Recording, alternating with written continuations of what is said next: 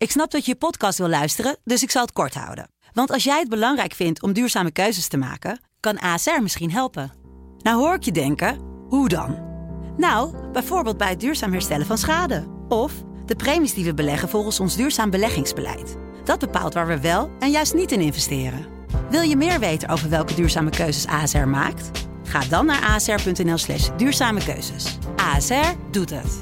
Zo, dan kan je nu lekker naar je podcast luisteren. Dit is Washington Calling, Remember who in God's name we are. This is the United States of America. de Amerika-podcast van de Telegraaf. Met Paul Jansen en Thomas Blom. We are in a competition with the world, and I want America to win.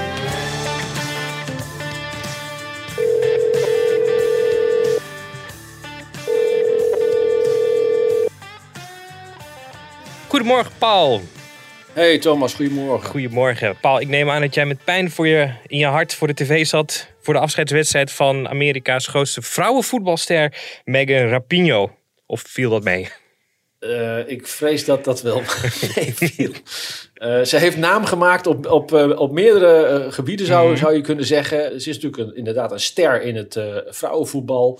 Maar bovenal omstreden. Bekend om haar activisme voor homo- en transrechten. En ja, volgens critici heeft zij het voetbal, let wel, vergiftigd. En, en ja, waar komt dat gif in de commentaren dan vandaan? Nou, eh, eh, vanaf 2016 knielde zij bij, eh, aanvankelijk bij wedstrijden. Nou, dat was in die tijd echt not done. een, een belediging voor het chauvinistische Amerika als je bij het volkslied knielt.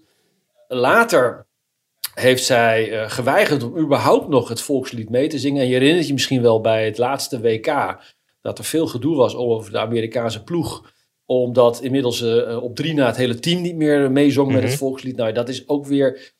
Weet je, in Nederland vinden ze dat misschien niet leuk, maar in Amerika is dat echt, is dat echt tegen het zere Ja, dat is eh, Ehm, heel erg. en ze kreeg de hoon over zich heen toen ze in 2019 een van de drijvers was eh, achter een rechtszaak eh, waarin zij gelijke betaling eiste met sporters uit het mannenvoetbal. Nou, dat werd gewoon echt weggelachen. Voetbal is ook commercie. En de bedragen die omgaan en de populariteit van, het mannen, van de mannenvariant eh, van het voetbal eh, is in geld uitgedrukt natuurlijk eh, onvergelijkbaar met het vrouwenvoetbal. Nou, dat allemaal bij elkaar opgeteld maakt dat er, dat er veel spotlights op deze mevrouw staan. Niet alleen van aanhangers, maar zeker ook van tegenstanders. En wat gebeurde haar in haar laatste wedstrijd? Na zes minuten viel zij uit met een blessure. En op een persconferentie die volgde, eh, zei eh, Megan vervolgens van... ja, ik, ik geloof al niet in God en dit is, mijn blessure is, is wel het ultieme bewijs dat God niet bestaat. Nou, en dat moet je natuurlijk in Amerika al helemaal niet zeggen. Yeah, I thought about a little bit. I mean, you know, I'm not a religious person or anything, and if there was a God, like this is proof that there isn't. It's up. Um, so yeah, it just it's just up because like six minutes in, it's just so bad. Iedereen eh, viel weer overal haar een, van, van mediacommentatoren tot collega-sporters. En eh, ja, er was eh, veel gedoe over, over deze uitspraak. Werd als, zij werd als narcist weggezet. En ik denk ondertussen, ja, mevrouw Rapino is klaar met, met voetballen. Maar er moet wel brood op de plank komen. En ja, inmiddels kunnen we wel zeggen dat ophef, en er zijn er meer, maar ophef is haar grote verdienmodel. Mhm. Dus eh, ik, ik, ik proef je uit dat we haar nog gaan terugzien, maar dan op een ander vlak. Ja, het is interessant. Hè? Zij, zij heeft met, met alle, alle zaken die, die ik opnoemde, dus eh, niet met het volkslied willen, willen meezingen, een rechtszaak eh, starten voor gelijke betaling. Die hele activistische houding eh, heeft haar wel een sponsorcontract met onder andere Nike opgeleverd. Maar opgeleverd, dus gekregen. Niet, Ja, niet, ja, die heeft ze gekregen. Let wel, ze werd het gezicht van Victoria's Secret. Het, het lingeriemerk wat, wat de bekende Angels de deur uitdeed en, en, voor, en voor nieuwe gezichten koos. En Rapinho was, was een van die nieuwe gezichten. En als je, als je dat hoort en dat ziet hoe dat gaat, dan snap je ook even iets beter waar we het eerder over hadden, de, de commotie rond Bud Light. Mhm. Met de transgender die ze als gezicht wilden hebben. Er, er is hier een stroming in Amerika, noem het een progressieve voorhoede. die eh, een andere nieuwe koers is ingeslagen. En eh, dat zie je ook terug in de marketing. En ja, kennelijk, uiteindelijk zijn, bedrijven als eh, Nike en Victoria's Secret, dat zijn geen goede doelen. Het zijn Ja. commerciële bedrijven, dus ken- kennelijk werkt het.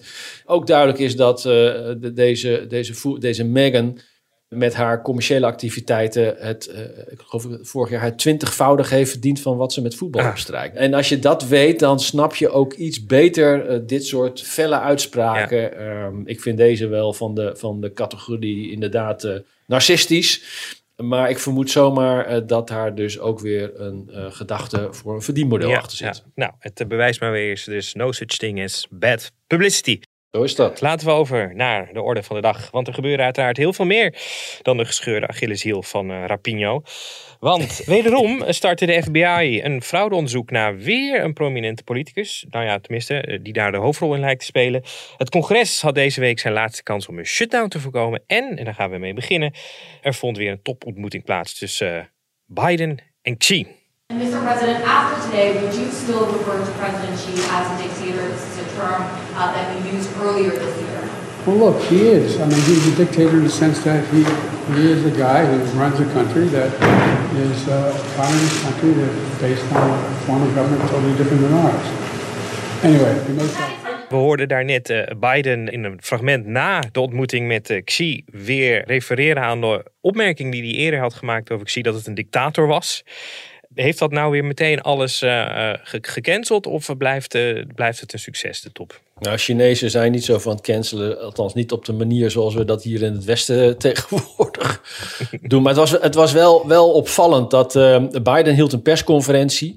En op die persconferentie, ik vond het eigenlijk wel pijnlijk, eh, had hij weer zijn bekende kaartjes. En hij zei, nadat hij een inleidend praatje had gehouden... I've been told the first question comes from... En toen Oh, noemde hij de oh naam God. van de journalist. Ja, en het is... Ik vind dat echt ongelooflijk. Ik weet nog eh, uit, uit de persconferenties in Den Haag op vrijdagmiddag na de ministerraad zit je altijd met de minister-president. En die houdt ook altijd, een praatje. En dan mag je, mag je vragen stellen. Maar eh, zoals het hier weer ging met, met namen opnoemen van journalisten die een vraag mochten stellen. Het doet dat toch weer vermoeden dat journalisten van tevoren hun vraag hebben moeten indienen. Mhm. Dat het ant- antwoord is opgeschreven op een kaartje. En zo gaat Biden die persconferentie in. Wat gebeurde er vervolgens? Hij heeft zijn, zijn lijstje met namen afgewerkt. En dan eh, zegt de president, eh, nou, eh, that's all folks. En die loopt dan weg. En dan begint altijd, in Amerika fascinerend, begint de zaal als een kiphok te schreeuwen. Nog, want iedereen probeert nog een vraag te stellen. Mhm. En tot twee keer toe ging Biden, die bleef staan en ging daarop reageren. En op de laatste vraag, die dus niet meer, ik noem het maar even onerbiedig, gescript was. Maar Mhm. op de laatste vraag, waar, hij had eigenlijk al weg moeten zijn, maar dat hij toch bleef staan en antwoord ging geven. Vroeg iemand, eh, zou u na dit overleg Xi nog steeds een dictator noemen? En toen antwoordde hij daarop ja. En dat was een moment dat ik denk dat bijvoorbeeld minister Blinken, die ook bij de persco aanwezig was en op de eerste rij zat, eh, had gedacht, was nu maar weggelopen. Ja. Want het was wel toch wel vrij ongemakkelijk. Nou, even, even de schets van die, van die topontmoeting. Ja. Een, topontmoeting waar toch wel naar werd uitgekeken voor het eerst in een jaar dat eh, beide wereldleiders elkaar eh, persoonlijk hebben getroffen. De laatste keer was tijdens de G20-top vorig jaar op het Indonesische eiland Bali. Nou, nu hadden ze een, een niet verkeerde setting uitgekozen, namelijk het Filoli Estate. Dat ligt, dat is een landgoed eh, met prachtige Engelse tuinen. Een, een mooi zwembad in bebost gebied ligt eh, ten zuiden van San Francisco. U kunt dat gewoon bezoeken. Het is namelijk eigendom van een soort eh, Amerikaanse variant op natuurmonumenten, maar dan zonder subsidie. Maar het is dus voor iedereen eh, toegankelijk. Maar nu even niet, want het was natuurlijk afgezet omdat de wereldleiders daar elkaar gingen zien. En dat was een vier uur, vier uur durend onderhoud in drie rondes met werklunch. En bij aanvang zie je dan, dus krijg je dan de bekende scène. Dan zitten beide, beide eh, delegaties aan een lange tafel. Met in de midden de presidenten en daaromheen eh, ministers en adviseurs. En, en dan houden ze een inleidend praatje. En dan moet op een gegeven moment moet de pers weg. En dan gaat natuurlijk het echte werk beginnen. Nou, wat had dan eh, China zoal, voor zover naar buiten is gekomen, althans op, op de agenda gezet? Dat ging allereerst over Taiwan, waarvan Xi al eerder heeft aangegeven dat, dat Taiwan, de kwestie Taiwan, toch wel het hart is van de, van de, van de relatie eh, tussen China en, eh, en de VS. En eh, ja, Peking is er toch wel heel erg, of Beijing moet ik tegenwoordig zeggen, is er heel erg benauwd voor dat Amerika Taiwan aanmoedigt om die weg naar onafhankelijkheid in te slaan. Mhm. En zoals je weet heeft Xi al eerder aangegeven dat Taiwan goedschiks of kwaadschiks herenigd zal worden met het moederland, zoals ze dat dan eh, zo noemen. Nou goed, dat, dat, dat was voor Chi- China heel belangrijk. Een ander heel belangrijk onderwerp is de economie. En dan met name de handelsrestricties die de Amerikanen hebben opgelegd. Ga, zoals je weet gaat het niet zo lekker met eh, de Chinese economie. Die zijn eh, niet goed uit de coronatijd gekomen. En eh, nou, dan doen die handelsrestricties die doen pijn.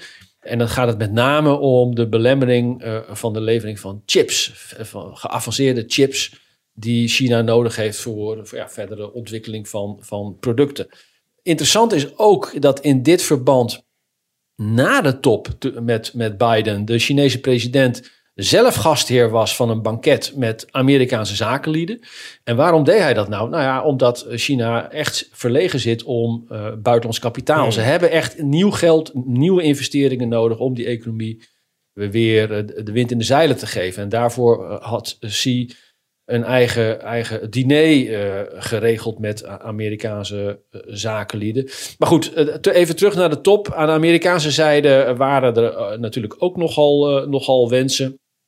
Het ging dan eh, voor eh, Amerika eh, met name om geopolitieke zaken. ehm, de rol van China eh, met Rusland. De rol van China eh, met Iran. En Iran is natuurlijk weer een, een, een bekende eh, kracht eh, achter eh, Hamas in de strijd eh, met Israël. Nou ja, daarnaast eh, speelde fentanyl, de, de druk die echt een eh, spoor van vernieling trekt door de Amerikaanse samenleving, eh, stond op de agenda. Eh, en nog een paar andere zaken. Dus voor Amerika ging het met name om geopolitiek. En voor, voor eh, China ging het eh, ook wel om, om geopolitiek, maar met name ook om economie. Nou, en nog even in herinnering is wel, wel aardig om te noemen dat voor de buitenwacht althans, dat Xi en Biden elkaar vrij hartelijk ontmoeten. En dan kijk je altijd even elkaar, hoe, hoe, hoe begroeten ze elkaar, grijpen ze elkaar, hoe schudden ze elkaar de hand. Nou, dat ging hier met een soort dubbele handgreep. Ja, dat was een handgreep, Van- Ja. Een, een dubbele handgreep van beide kanten. Dus een uitdrukking toch wel van, van een, een warme begroeting. En dat, was, dat werd toch al meteen ook op de weegschaal gelegd. Omdat, ja, niet te vergeten, eh, begin dit jaar, in februari, toen Amerika die roemruchte spionageballon van China neerschoot. eh, toen heeft Biden wekenlang, wekenlang tevergeefs geprobeerd om Xi aan de telefoon te krijgen. En eh, Xi had daar even geen trek in. En, en de communicatie was eh, sindsdien echt, echt verstoord. Dus in die zin is deze topontmoeting heel belangrijk geweest. Maar de, ja, de vraag is natuurlijk, was het een succes? ja. En als je dan kijkt naar hoe het nou afloopt, na die, na die urenlange sessies, eh, hoe men dan naar buiten kwam, nou, dan, dan, dan eh, zijn er altijd een paar dingen die interessant zijn om in de gaten te houden. Hoe gaan ze communiceren? Nou, in dit geval geen gezamenlijke persconferentie, maar aparte.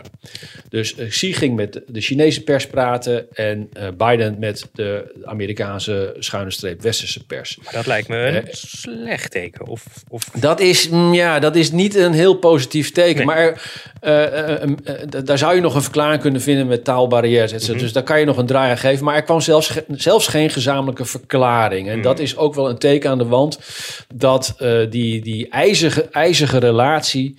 eh, van, van wantrouwen en rivaliteit hè, tussen, tussen eh, Washington en Beijing. Dat, dat dat misschien wat ontdooid is, maar dat de relatie zeker nog niet nee.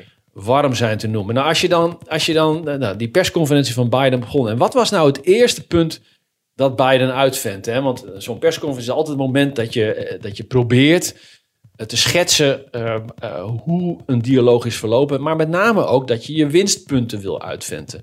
Nou, het eerste punt wat Biden maakte eh, ging over fentanyl. Het tweede punt wat hij maakte ging over het herstel van de militaire communicatie tussen beide grootmachten. En het derde pu- punt ging over eh, eh, overleg over eh, kunstmatige intelligentie. En, en er werd dus met geen woord gesproken over, over de relatie China-Rusland ten aanzien van de oorlog in Oekraïne. Met geen woord gesproken over, over Iran. Zelfs niet over Taiwan. En dat is, dat is wel kenmerkend, denk ik, voor, voor dat daar eigenlijk weinig vooruitgang, eh, of misschien wel geen vooruitgang is. Ja, je geboekt. kan het beter zwijgen dan over iets waar er niks over te vertellen valt dan. Exactly. Dus dat, dat, dat werd eh, achterwege gelaten. Dus als je die zaken eh, op een rij zet, dan kan je zeggen van, nou ja, ze hebben elkaar gesproken. Dat is winst. Mhm. Er is weer communicatie en dat is natuurlijk altijd belangrijk. Maar eh, voor zover wij weten, want ja, wat er, wat er achter gesloten deuren precies eh, gebeurt, dat, dat zullen we nooit weten. Maar voor zover wij weten en afgaande op de communicatie zijn de grote zware punten eigenlijk eh, niet, eh, niet opgelost. Nou was dat ook niet eh, na één sessie de verwachting. Maar de vraag is, is het überhaupt in beweging gekomen? En nog één, één zijstraat, als ik mag, Thomas. En dat gaat over fentanyl. Weet jij door wie fentanyl is uitgevonden? Nou, nee, zo- diep heb ik me niet in, in, in verdiept in, in fentanyl. Nee, ik geen idee. Het is een synthetische drug, zoals je weet. Mhm. En, en eh, waarom is dat eh, in het overleg tussen Amerika en China ter tafel gekomen? Omdat China een belangrijke leverancier is van die grondstoffen. Mhm. Van die drugs. En het zijn dan met name Me- eh, Mexicaanse drugskartels die het, het fabriceren. Maar de grondstoffen voor die synthetische drug komen voor een aanzienlijk deel dus uit, uit China. Ehm, en ik heb het even opgezocht. De drug is in 1959 uitgevonden door, hou je vast, dokter Paul Jansen. Ja, Eh, geen familie van mij, eh, ook met twee S'en, maar dat was een arts uit Turnhout. En eh, dus een Belgische arts. En die heeft dat uitgevonden. En, en eigenlijk was fentanyl oorspronkelijk een, een, een variant op morfine, maar dan tien keer zwaarder. het is, een, het is natuurlijk waarom het zo'n probleem in Amerika is. Het is eigenlijk een medicijn. Hè? Tenminste, zo wordt het toch vaak voorgeschreven. En dan, nou ja, verzandt het in een verslaving. Ja, ja eh, ge- ge- gebeurt vaker. eh, maar in dit geval, eh het, is, het is echt een, een olifantenmil. Dus het is een heel, heel Ja. zwaar, hele zware variant op, op morfine. Maar de oorsprong ligt dus niet ver van, van ons vandaan, Nou. namelijk in Turnhout. In Turnhout. Het is maar dat je het weet. Tja, dat is dan in ieder geval een, een heel kleine. Ja, moeten we dat? Nee, daar moeten we niet trots op zijn. Dat, dat Nee, dat zou ik niet. Laat dat maar- laat dat maar bij onze zuidenburen. Ja, precies. Eh, ja, goed. Nee, dus en, nou ja, je zei net ook even de, de eh, communicatie. Die is wel weer herstart, hè, de militaire communicatie. Dat, is, dat is in de laatste weken of maanden hebben we daar een aantal, eh, dat noemen ze dan near misses, geloof ik. Dat er dan eh, militaire schepen, eh, marineschepen, bijna tegen elkaar aan botsten en zo. Ja, en vliegtuigen. En vliegtuigen, vliegtuigen, met name. Ja, bij de, in, in de Zuid-Chinese Zee of boven de Zuid-Chinese Zee, klopt. Ja, Ja. en de Amerikanen wilden dat, dat heel graag, geloof ik, weer, weer herstellen. Want die werden erg zenuwachtig van, eh, van dat gedoe, dat er geen communicatie was. Dat, is, dat zou een winstje kunnen zijn, oké? Dat Biden dat zo kan verkopen thuis. Zeker, die, maar, maar kijk, communicatie is altijd goed. Dat je, dat je, er zijn een aantal incidenten geweest. En niet alleen met Amerikaanse en Chinese toestellen, maar ook eh, tussen, de, tussen de Chinese en Filipijnse marine. Mhm. China heeft nogal een agressieve politiek eh, in de Zuid-Chinese Zee. Waar ze grote gebieden claimen en waar ze natuurlijk ook, eh, eh, zoals bekend, eh, tot, tot, tot voor de kust van, van tussen Maleisië en de Filipijnen eh, basis aan het bouwen zijn. Eh, militaire basis. En op basis daarvan kunnen ze dan weer met het zeerecht allerlei ehm, ja, gebied claimen. Mhm. En waarom doen ze dat? Dat is niet alleen eh, strategisch militair, maar er zit heel veel olie en gas daar eh, onder de zeebodem. En eh, die grondstoffen, daar is het voor een aanzienlijk deel om te doen. De hele rel rond de Spratly-eilanden eh, speelt daar ook, eh, ook, ook mee. Maar communicatie is, is, is altijd belangrijk eh, om, zoals dat eufemistisch goed heet, om misverstanden te voorkomen. Maar met communicatie heb je natuurlijk nog geen probleem opgelost. Nee, nee, absoluut niet. En, en Paul, dan nog één ding daarover. De keren dat ik in San Francisco was, viel het me op dat er veel daklozen op straat rondliepen. Eh, waren die er nu ook met dit hoge bezoek? Heel, heel interessant dat je dat zegt. Want eh, ja, San Francisco staat hier eh, in Amerika inmiddels eh, wel bekend als een failed city. Winkeliers ontvluchten de stad. Het is bar en boos met de wetshandhaving. En ja, op, op straat veel daklozen, veel, veel junks, weer fentanyl voor een, voor een deel. En, en ja, heel veel mensen vroegen zich ook af van ja, deze top tussen Xi en Biden, die vond plaats in de marge van de APEC-top. Dat is de conferentie van eh, Aziatische en Pacifische landen. En die, die vond dus plaats in San Francisco. Ja, en hoe, hoe ga je je stad presenteren aan eh, presidenten, premiers en andere wereldleiders als, als daar de straten eh, vol met junks en, en daklozen zitten? En tot ieders verbazing uh, blijkt nu in, in één keer, althans, de autoriteiten zeggen dat het een project van maanden is. Het kan ook zo zijn dat het nu pas opvalt omdat uh, al het journaille is neer, ja, neergestreken in San Francisco. Maar die journalisten viel wel op dat die daklozen en die tentenkampen in de straten van San Francisco allemaal ineens zijn verdwenen. Uh, maar dat niet alleen, de, de, de straten zien er weer netjes uit, de bruggen zijn geverfd. En inwoners die, die journalisten dan spraken, die waren ook wel gepikeerd over. Die zeggen, ja, wij klagen hier nu al jaren over dat die stad eigenlijk naar, naar, de, naar de verdommenis gaat. En nu komen er uh, buitenlandse hoge leiders en nu kan het in één keer wel. Nou. Het aardige is dat een, een journalist uh, bij een persconferentie begin deze week in het Witte Huis ook aan, aan een woordvoerder uh, van, van Biden vroeg van... ja, is, is de president niet beschaamd dat een Amerikaanse stad een totale makeover nodig heeft... voor, voor, voor buitenlandse leiders kunnen worden ontvangen? Nou, die, die woordvoerder die uh, draaide er dan uh, op weg. Maar wat heeft San Francisco gedaan? Met steun van de gouverneur, gouverneur Newsom. Gavin Newsom, we hadden het vorige week nog over hem. Die trouwens deze week onderaan de vliegtuigtrap stond toen president Xi hmm. naar, naar beneden kwam. Nielsen heeft ook gewoon toegegeven van ja, we hebben, hebben eh, de boel uh, schoongeveegd en uh, we hebben de zaken opgepakt, maar het is wel iets wat moet blijven.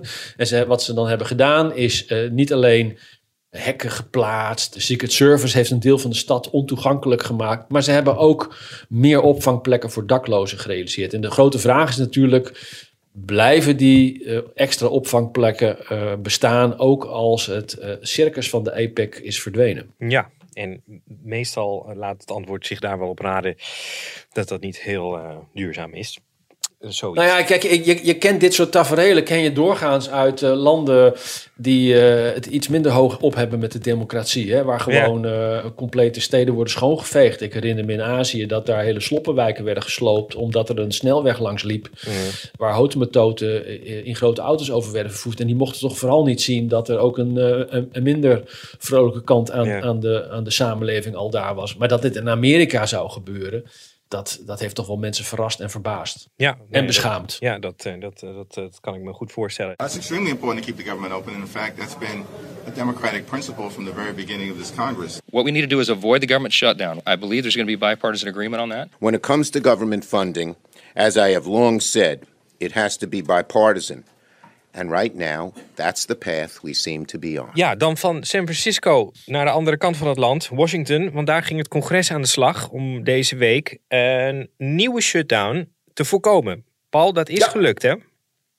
Het is gelukt met een nieuwe stopcap. Dus weer een tijdelijk uitstel. In die zin is er uh, wel, weliswaar een sluiting van de federale overheid voorkomen. Uh, maar er is nog geen structurele oplossing. Nou, waar, waar, gaat dit nou ook allemaal om? Want dit speelt natuurlijk al maanden. Het gaat om uh, de goedkeuring door het congres van een nieuwe begroting. Nou, wij hebben natuurlijk in Nederland kennen we Prinsjesdag. Dan wordt de begroting van het jaar erop gepresenteerd. Uh, hier in Amerika is een soort vergelijkbaar proces. Uh, en uh, de goedkeuring van de begroting is gestrand in het Huis van Afgevaardigden.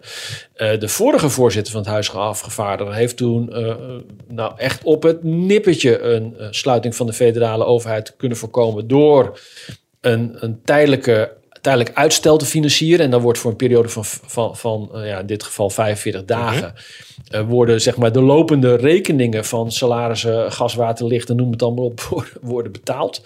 Eigenlijk de budgettaire uitgaven. Maar er, er, er dreigde uh, na dat tijdelijke uitstel weer een nieuwe uh, deadline te verstrijken. En de nieuwe voorzitter van het Huis van Afgevaardigden, Mike Johnson, die is er nu in geslaagd om opnieuw uitstel te regelen. Ja. Nou, wat, wat betekent dat nou? Dat betekent dat tot in januari, het is een beetje een ingewikkeld verhaal, maar de, de, het uitstel ga, gaat om in, in twee groepen. Uh, de ene potuitgave uh, verloopt op 19 januari, de andere ja. potuitgave op 2 uh, februari. Er is dus in ieder geval weer wat tijd gekocht. Nou, wat, wat daarbij opvalt is dat daarmee de discussie over een structurele goedkeuring eh, van, of een definitieve goedkeuring van de begroting in het verkiezingsjaar is getild. Dat is heel mm -hmm. belangrijk, want ja, volgend jaar zijn de presidentsverkiezingen. Ja. En zoals bekend uh, willen de Republikeinen uh, pas de begroting goedkeuren als er forse bezuinigingen ja. worden uh, doorgevoerd. En de Democraten zijn daar tegen. Het tweede uh, belangrijke punt is dat uh, met deze tijdelijke oplossing de militaire hulppakketten voor Israël, maar ook voor Oekraïne, opnieuw op de plank zijn blijven liggen. Ja. En uh, ja, dat betekent dat dat ook weer maanden vooruit is geschoven. Nou heb ik tot mijn verbazing daar eigenlijk niemand over gehoord. De reacties uit het congres waren hier toch wel vooral... oh gelukkig, we zijn erin in geslaagd om voor Thanksgiving... Ja een, een deal te sluiten en de hele boel over de feestdagen heen te tillen. En een andere opmerking was van, we zijn al tien weken in sessie. En ik dacht van, jongens, wat, wat voor een boodschap geef nou, je nou eigenlijk tien weken af? is ook wel erg lang, Paul. Ja, precies. Ja, ja, ja. Maar dat je, dat je hè, weet je, het, het, het is al een, een vertoning, denk ik, waar veel Amerikanen die toch al niet heel erg eh, positief denken over de federale overheid. Dat, dat veel Amerikanen hier, hier toch al denken van... joh, wat zijn jullie er allemaal aan het doen? En als je dan uh, nog gaat lopen uitventen... dat je er gelukkig in geslaagd bent om voor de feestdagen dit te regelen. Ja, en, en ik, ik snap wel hoor, als die, als, als die deadline was verstreken... en er was deze deal niet gekomen dan was de federale overheid, ja, die had moeten sluiten, want er was er geen geld meer. En dat had betekend dat, dat, dat heel veel ambtenaren met die feestdagen in één keer geen, geen inkomen meer Ja. zouden hebben. En dat is natuurlijk wel dramatisch. Nou ja, dat is vooral voor mediatechnisch gezien natuurlijk heel lelijk, denk ik. Hè? Dat dat dan iets is van... ja, oh, maar Dat, is voor, dat, is, nou ja, dat is voor al die gezinnen ook echt in Amerika een, een ramp hoor. Eh, alleen het probleem was dat de politici het daar niet over hadden. Die, had- die hadden het vooral over zichzelf. En ja. ja, dat vond ik toch wel een aanfluiting. Ja, ik het- we hoorden net in het fragment, hoorden we heel kort eh, Hakeem Jeffries, Chuck Schumer, de Democraten en Mike Johnson, de Republikein. Die waren allemaal eh, eigenlijk heel eh, blij dat ze de, de overheid opengehouden hadden. Ze zijn er allemaal trots op. Eh, is er eigenlijk een winnaar, kan je zeggen, dat een van de twee partijen hier het, het meeste van kan profiteren? Of is dit gewoon weer vooruit, vooruitgeschoven en eh, we zien het wel? Nee, dit zijn houtje-touwtje oplossingen. Ja. En, en het, het, het lag ook niet in de verwachting dat eh, Mike Johnson eh, zou, worden, zou sneuvelen in dit gevecht. eh, waar zijn voorganger natuurlijk, die ook een deal sloot met de, met de Democraten om dat tijdelijke uitstel te regelen. Daar is zijn voorganger Kevin McCarthy. Ja, die is, eh, die is daardoor eh, gekielhaald en, eh, en, en moest vertrekken. Nou, als je nu kijkt naar de, naar de, naar de uitslag van, van die stemming in het Huis van Afgevaardigden. En daarna is het naar de Senaat gegaan, die heeft het goedgekeurd. Mhm. En daarna zet de president zijn handtekening eh, eronder. Maar als je kijkt naar de stemmingsuitslag in het Huis van Afgevaardigden, dan is die tijdelijke stopcap die is eh, eh, aangenomen met 336 tegen 95 stemmen. En van die 95 stemmen waren er 93 republikein. Dus 93 partijgenoten van Mike Johnson. En dat is weer eh, voornamelijk die, die rechterflank eh, van Trump getrouwen. Uit dezelfde hoek waar Mike Johnson van komt. Die hebben tegengestemd. Maar er twee- was in dit geval een tweederde meerderheid voor nodig. Die is gehaald, zoals gezegd. Eh, Mike Johnson is nou heel veel intern gedoe net door de Republikeinen op het schild gehezen als nieuwe voorzitter. Ja, dan zou het heel vreemd, vreemd zijn geweest als ze hem eh, nu alweer laten struikelen. Want dan zijn ze helemaal Ja, terug ja. bij af. Aan de andere kant geldt voor de Democraten dat, dat hè, want een shutdown straalt natuurlijk uiteindelijk vooral af op de zittende regering en met name op het Witte Huis. Dus dat zou heel slecht zijn voor, voor Biden. Eh, dus in die zin is het goed dat met de feestdagen eh, de boel open blijft. Maar zoals gezegd, er is geen structurele oplossing. En ik vermoed zomaar dat de Republikeinen eh, dit ook bewust in het verkiezingsjaar willen tillen. Omdat ze dan hun ijskracht kunnen bijzetten. Dat ze harde bezuinigingen willen. alvorens ze met een definitieve begroting akkoord gaan. Want laten we niet vergeten dat de overheidsfinanciën in Amerika op een schuldpositie zitten die eh, in, in Europa vergelijkbaar is met een land als Griekenland of Italië. Dus Mhm. dat is hè, de schuld, de nationale schuld in Amerika is groter dan de omvang van de economie. Nou, dat is echt, eh, dan heb je het niet goed gedaan, zal ik maar zeggen. Ja, nou, eh, het begint een ge- een gevleugelde uitdrukking te worden in deze podcast. We, we gaan het zien, we gaan het in de gaten houden. Januari, februari, dan, dan gaat dit vervolgd worden. Rond die tijd beginnen ook de voorverkiezingen. Dus dat zal allemaal weer spektakel worden. New York City Mayor Eric Adams is accusing the FBI of leaking information from its investigations into his campaign financing. This comes after a federal official seized his cell phones and iPads as part of a larger corruption probe into foreign funds. The FBI is looking into whether the mayor improperly weighed in on permits for the Turkish consulate building in the city. Dan New York. Eh, daar opende de FBI weer een fraudeonderzoek. En daar is de burgemeester eh, die speelt daar een, een hoofdrol in. Hè? Eh, Paul, kan je iets meer vertellen wat daar allemaal aan de hand is? Ja, een hele opmerkelijke zaak die, die aanvankelijk een beetje onder de radar bleef. Het, eerste bericht wat, wat in, eh, in de media naar boven kwam was dat er een inval was gedaan door de FBI bij een, fondsenwerver van eh, Eric Adams, de, de burgemeester van eh, New York. Ja, en dat deed wel wat wenkbrauwen fronsen, eh, maar kleefde nog niet heel erg direct aan de burgemeester Mhm. zelf. Nou, waar gaat het precies over? De FBI is een onderzoek gesteld, eh, onderzoek begonnen naar eh, smeergeld. Eh, en dat eh, heeft betrekking op de versnelde bouw van het Turkse consulaat in New York. Dat is een, dat is een eh, nou, toch wel vrij indrukwekkend pand te- tegenover het VN-hoofdkantoor. Ik ben daar twee maanden geleden inmiddels liep ik daar nog langs. En Erdogan, de president van Turkije, die hield daar ook tijdelijk office, om het maar even zo te zeggen. En er zou dus gesjoemeld zijn met allerlei eh, ja, voorschriften en, en regelgeving om, om die bouw maar eh, snel te kunnen laten plaatsvinden. En in, in ruil voor een snelle goedkeuring, waar Adams bij zou hebben geholpen, eh, zijn er illegale fondsen vermoedelijk aan zijn campagne gegeven. Nou, Adams was toen nog geen burgemeester van New York, maar hij was eh, leider of burgemeester, mag je het wel noemen, van een van de eh, deelgemeenten in New York, in, in Brooklyn in dit geval. Nou, het vermoeden is dat er dus fondsen voor zijn campagne eh, met Turkse bron zijn gestort.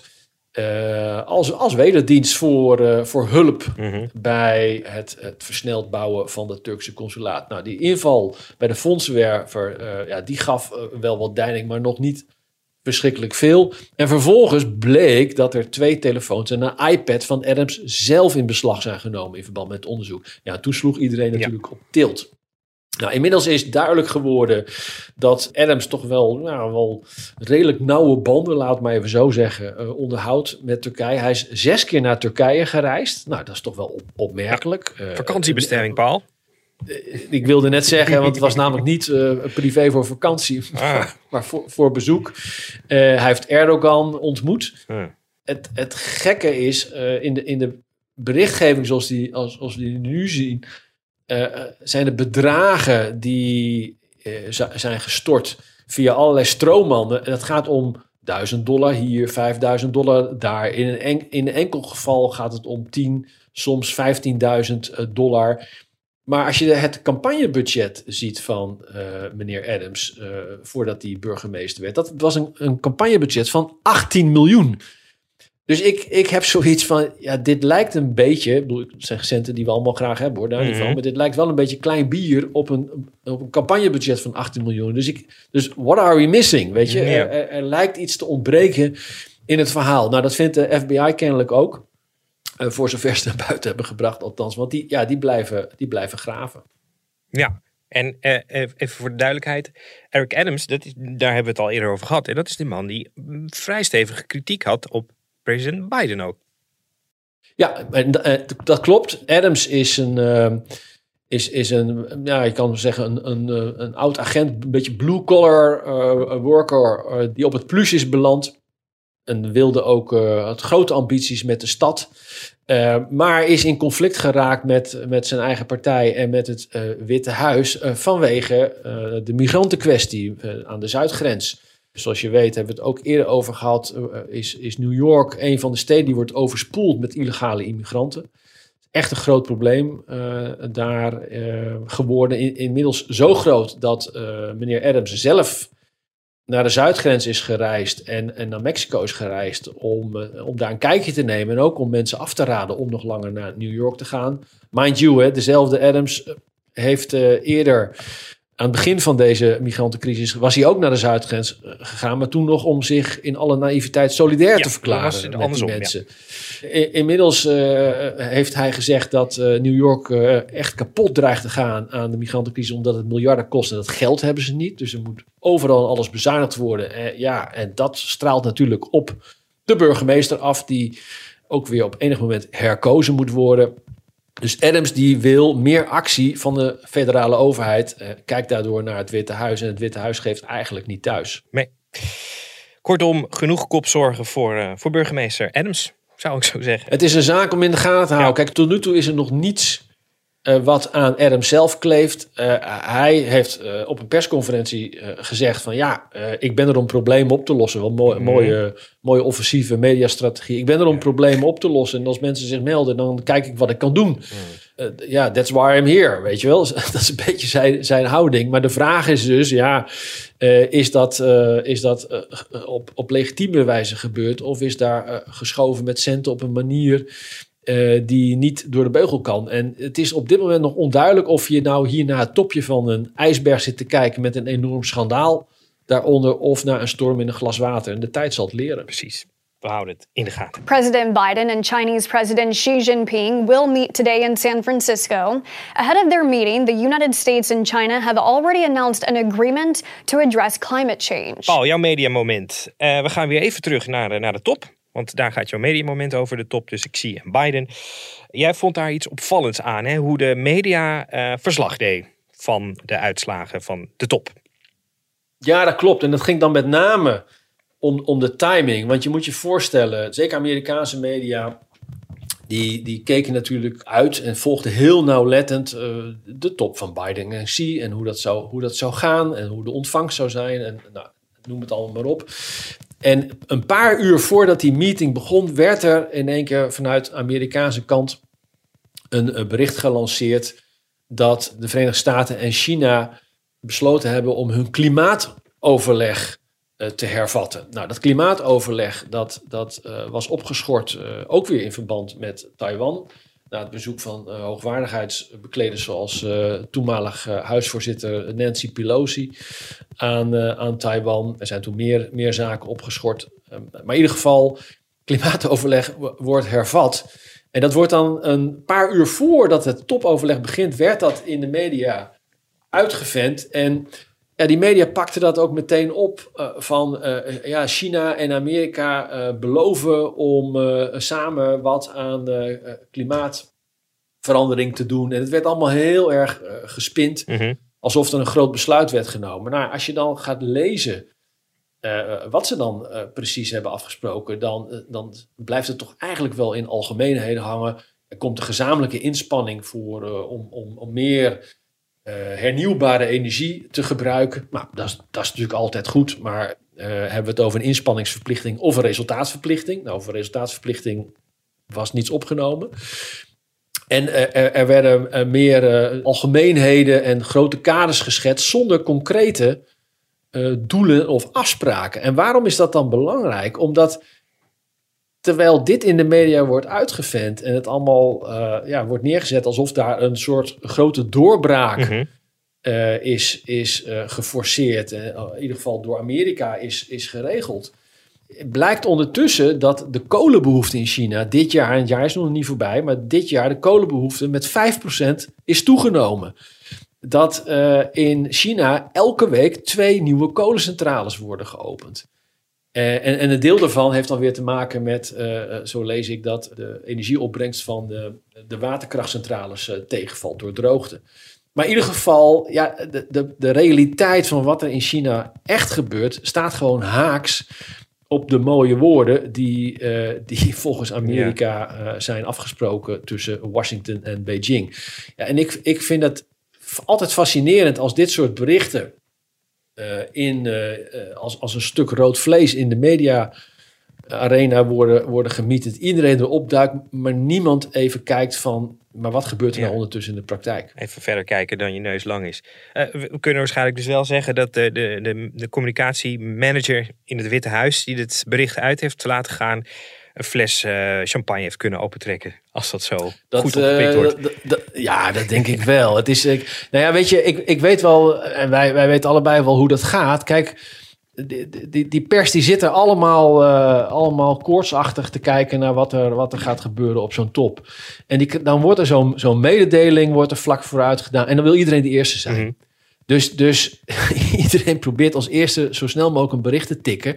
Ja, en dan uh, uh, wordt het een soort, soort uh, persberichtenjournalistiek, ja, noem ik het altijd ja. maar. Weet je wel? Maar weet je, je moet wel ook oog houden voor de kaders daaromheen. En in de haast, laat ik het maar zo zeggen. In de haast is die context eh, een beetje ondergesneeuwd. Ja, nee, ja, ja, want als je het allemaal had gelezen, dan, eh, dan was je de laatste. En dan scoor je niet. Precies. natuurlijk, ja. Dan, tot slot, Paul. eh, volgende week, wat, eh, wat staat er op de agenda in, eh, in Amerika? Ja, ik, ik ga iets nieuws meemaken. Het is volgende week Thanksgiving. Ja, dat nou Amerikaanse dan, dat kan het bijna niet, hè?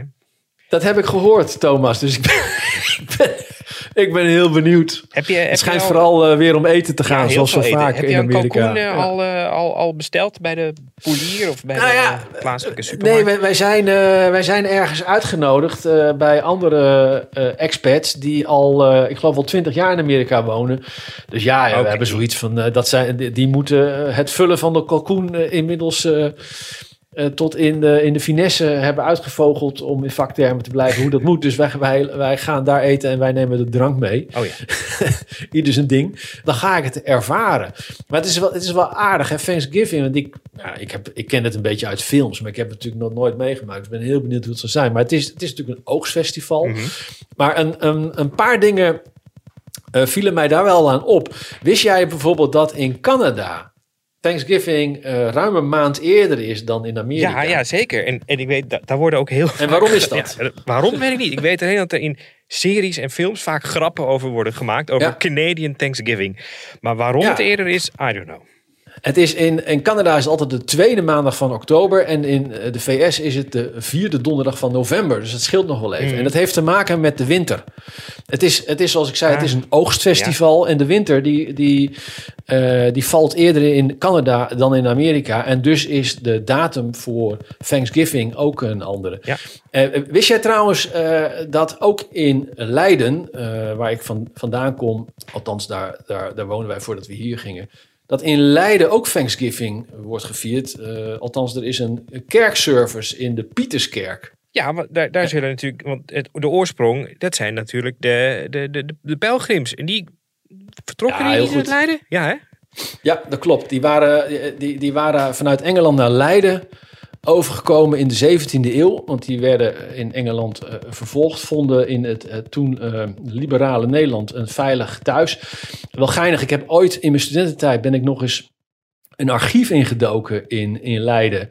Om eh, onderzoek te doen naar die Pilgrim Fathers. En ehm, daar vond ik allerlei correspondentie uit die tijd. En nou ja, zoals je weet waren de, de, de, Pilgrim Fathers waren wel, wel echt van de zwarte kous, om het maar zo Mhm. te zeggen. Dus heel strikt in de leerd. En in de 17e eeuw eh, vind je dan correspondentie waarin, eh, waarin zij zich beklagen over de zeden van de, van de Nederlandse jeugd. Want die, Hmm. ja, dat, dat, eh, dat, dat, dat, Toen vond- al. dat was toen al. Ja. en, ik, en ik dacht, som- sommige dingen veranderen nooit. Nee. Maar er werd dus in de 17e eeuw al, al, over, al over geklaagd. En, en die pilgrimvaders zijn later vanuit Nederland naar Amerika vertrokken. Ik geloof in, eh, in, in 1620. Ehm, en wel aardig is ook, want ik vroeg me ook af, ja, maar waarom eet hier iedereen kalkoen? Weet jij het? Nou, dat zou ik niet weten, nee. Nou, de kalkoen is eigenlijk, eigenlijk de fazant van Amerika. Dus het is een, het is een, eh, een vogel die hier in het wild eh, voortkomt. Eh, en daar waren er, eh, eh, zo heb ik begrepen, in, in, in de, tijd dat, dat Thanksgiving begon, waren er daar zoveel van dat er A, voldoende vlees voorhanden was. En bovendien was één kalkoen groot genoeg om een hele familie van Ja. te voeden. Nou, dat, en, zeker. en dat, dat laatste ga ik natuurlijk komende week met name controleren. Poeh. Nou, het- het- een pro-tip hè, is eh, neem, eh, neem een, eh, of draag een, een loszittende broek. Zodat je genoeg kan eten en dat je lekker kan uitbouwen, uitbuiken. Dat, ja, en, en natuurlijk nog een aanvulling. De dag erop is het Black Friday. Dan gaat iedereen eh, als een gek shoppen natuurlijk daar bij jou. Ja, ja maar dat, dat vind ik ook, eh, ja, dat, dat is ook interessant, want eh, het, het, het shoppen is hier sowieso op een eh, heel ander level Mhm. dan wij in, in Nederland kennen. Maar ik ben heel benieuwd hoe dat dit jaar zal zijn. Misschien minder, misschien juist wel erger vanwege de inflatie, Ja. de gestegen prijzen, of mensen nog wel geld hebben, of dat de, Of juist dan. minder, ja, de minder gevulde beurs ze juist opsparen voor Black Friday. Dus Nou, we gaan het zien. Het is, eh, het is eh, eh, heel erg USA wat je gaat meemaken volgende week. Paul, ik wens je alvast een goed weekend. Luisteraars, bedankt. Abonneren op deze podcast. Dat kan in je favoriete podcast app. Doe dat vooral en dan horen jullie ons volgende week weer. Paul, tot volgende week. Tot volgende week.